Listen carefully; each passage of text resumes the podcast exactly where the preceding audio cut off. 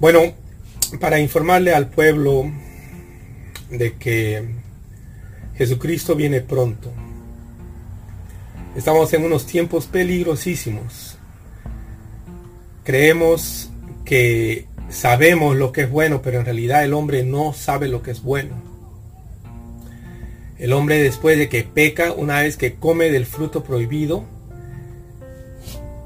se cree tener el poder para poder elegir qué es bueno y qué es malo. O sea, antiguamente todavía se le, se le obedecía a Dios. Cualquiera que rompía una ley, digamos, eh, el no matar, el que mataba, él sabía que está, lo que estaba haciendo era malo. Pero hoy en día ese, eso de matar ya ni siquiera se le llama malo. O sea, el hombre está llegando al final de su maldad, al punto de que está matando a sus hijos. Y eso es lo que la Biblia, Jesucristo, profetizó, que en los últimos días los padres estarían en contra de sus hijos.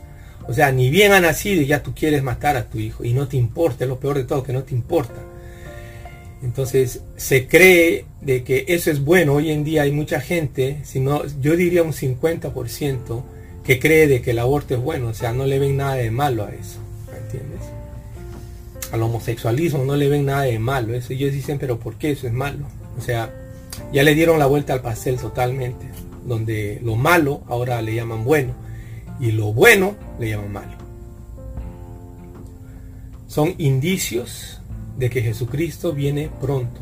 Ya el reino, cuando el rey Nabucodonosor le pregunta a Daniel qué es lo que significa lo que soñé, y Daniel le da la explicación que le dice, tú eres la cabeza de oro. Cuando él le dice a Nabucodonosor que él es la cabeza de oro, él está hablando de un reino físico. Físico en ese momentito existió, aquí en el planeta Tierra existió ese reino. Y también existió el reino de plata, también existió el reino de bronce. Existieron todos los reinos, inclusive los de barro. ¿No? Entonces la piedra que cae y destruye todo ese coloso, ese reino también es real. Es un reino físico, físico, que Jesucristo viene a instaurar aquí en la tierra, físico, así como estamos viviendo en Estados Unidos, en el Perú, en cualquier lugar que vivimos.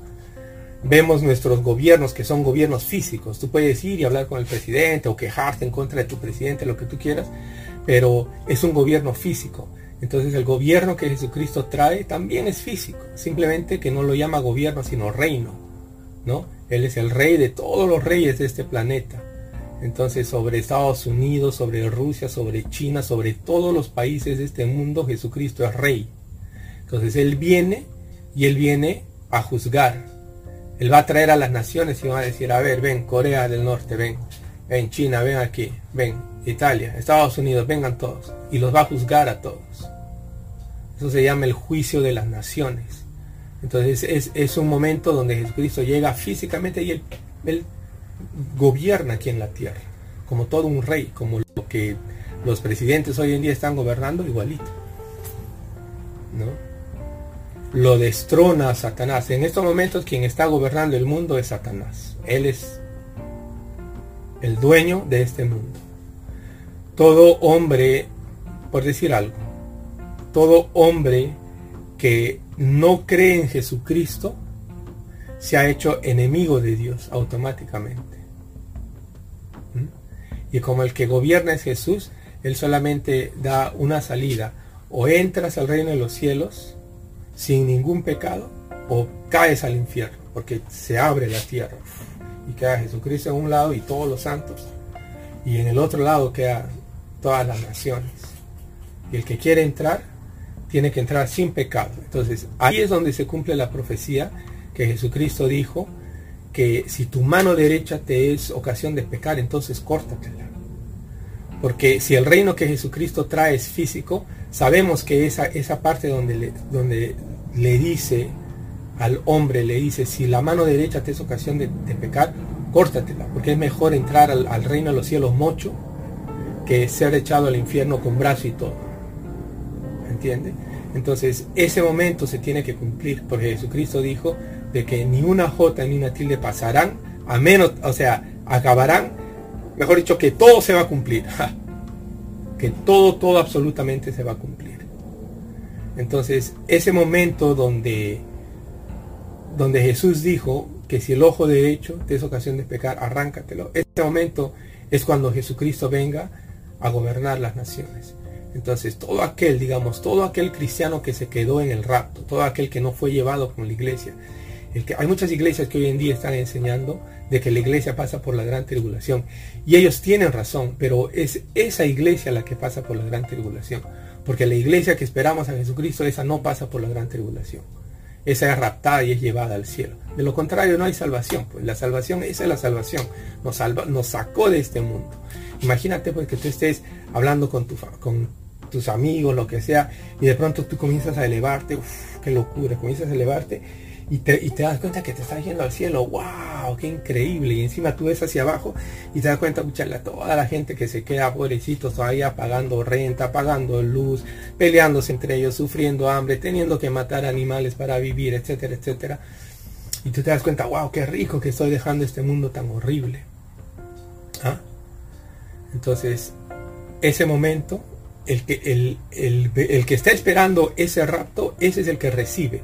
El que está esperando a Jesucristo, ese es el que lo recibe a Jesucristo. Si no le estás, tú puedes estar yendo a la iglesia, pero si no estás esperando que Jesucristo venga, entonces te quedas y realmente vas a pasar la gran tribulación. Pero el propósito de, de ser cristiano, el propósito de la salvación, Jesucristo vino para salvar tu alma. Entonces, si, si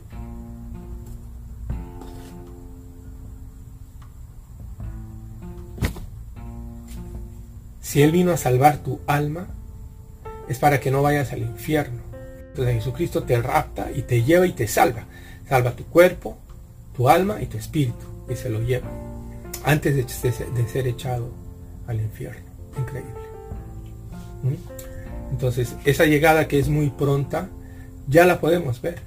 En pocas palabras, antes de que Jesucristo se lleve a su iglesia, mejor dicho, antes de que Lucifer, en convertido en Satanás, aparezca en el mundo como el anticristo, entonces Jesucristo se lleva a su iglesia. Y la venida de, la, mejor dicho, la aparición del anticristo ya tú la puedes ver, ya podemos ver la marca esa, o sea, todos sabemos que la marca esa que en Europa se están poniendo, yo he visto, yo he puesto ya varios videos, o un video he puesto donde se, muestra eh, el chip que ya hay mucha gente que, que están que los está metiendo en la mano.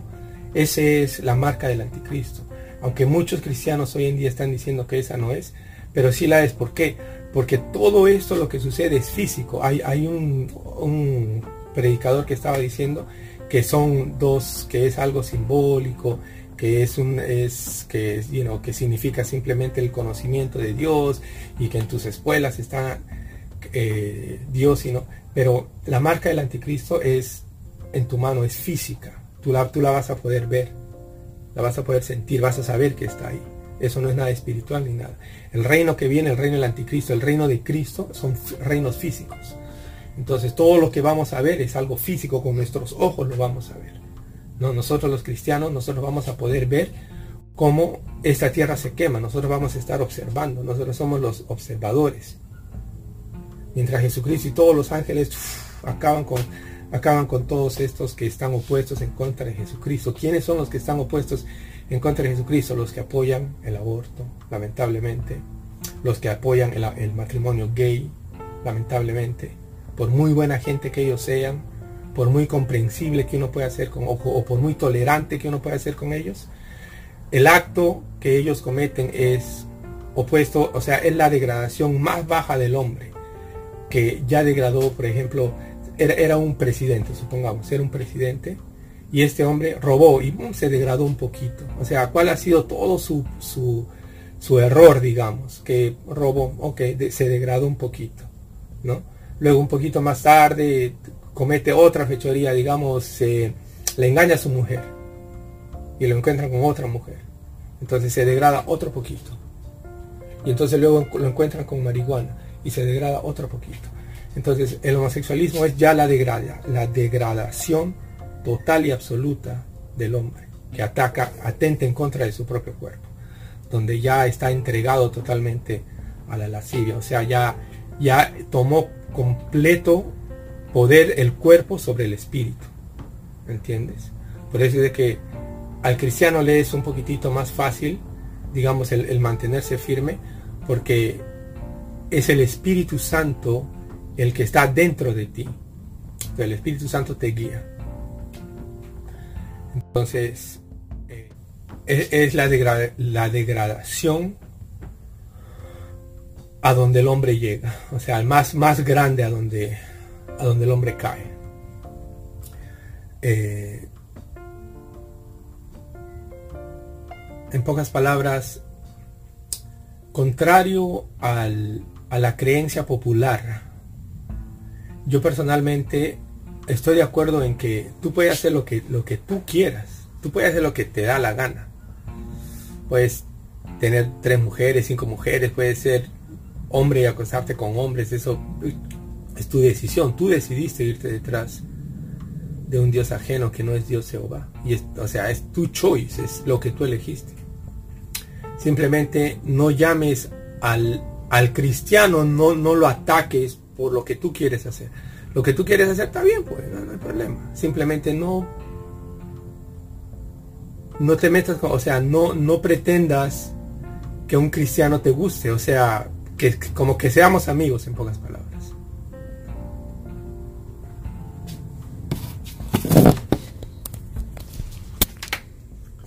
Simplemente se le informa, se le informa al, al homosexual que está en mal camino, en un camino equivocado. ¿No?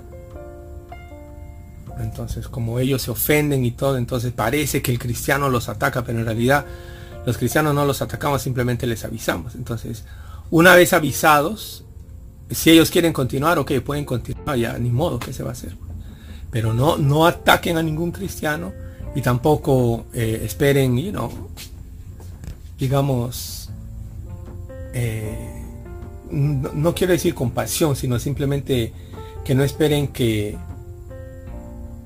les gustemos o les o los querramos, los, les gustemos o que los querramos. No esperen que los querramos de la forma como son. O sea, un cristiano no puede aceptar eh, que un transgender venga a decir de que eh, e, e, es un hombre metido en el cuerpo de una mujer y hacerse la víctima ni nada de eso. O sea, un cristiano no puede tolerar nada de eso. Nada de eso es aceptable entonces, si tú eres cristiano y estás acariciando eso, estás diciendo, te conviertes en un mentiroso porque Jesucristo dijo de que después, de la, después del sacrificio que Jesucristo hizo, ya no hay sacrificio más grande que eso. O sea, Dios es bueno, sí, Dios es bueno. ¿Cómo demostró que, que Dios es bueno? Enviando a Jesucristo para que nos salve de este mundo de pecados. Para eso vino Jesús. ¿Ok? Entonces, te salvó del pecado, y para eso hubo un sacrificio. Mayor que ese sacrificio ya no existe. O sea, de que el amor que Dios tiene con el hombre tiene un límite. Y el límite es que solamente entran al reino de los cielos los que creen en Jesucristo y los que hacen la voluntad de Jesucristo. O sea, los que han obedecido prácticamente. ¿No? Y, y cómo uno sabe la obediencia, será que es porque va a la iglesia y todo. La iglesia no tiene absolutamente nada que ver. Si tú obedeces a Dios o no es, o sea, prácticamente, simplemente se nota, se nota y ya. Tú lo caminas y ya es fácil para ti. No, no, no, no te cuesta nada. Porque si te cuesta, entonces...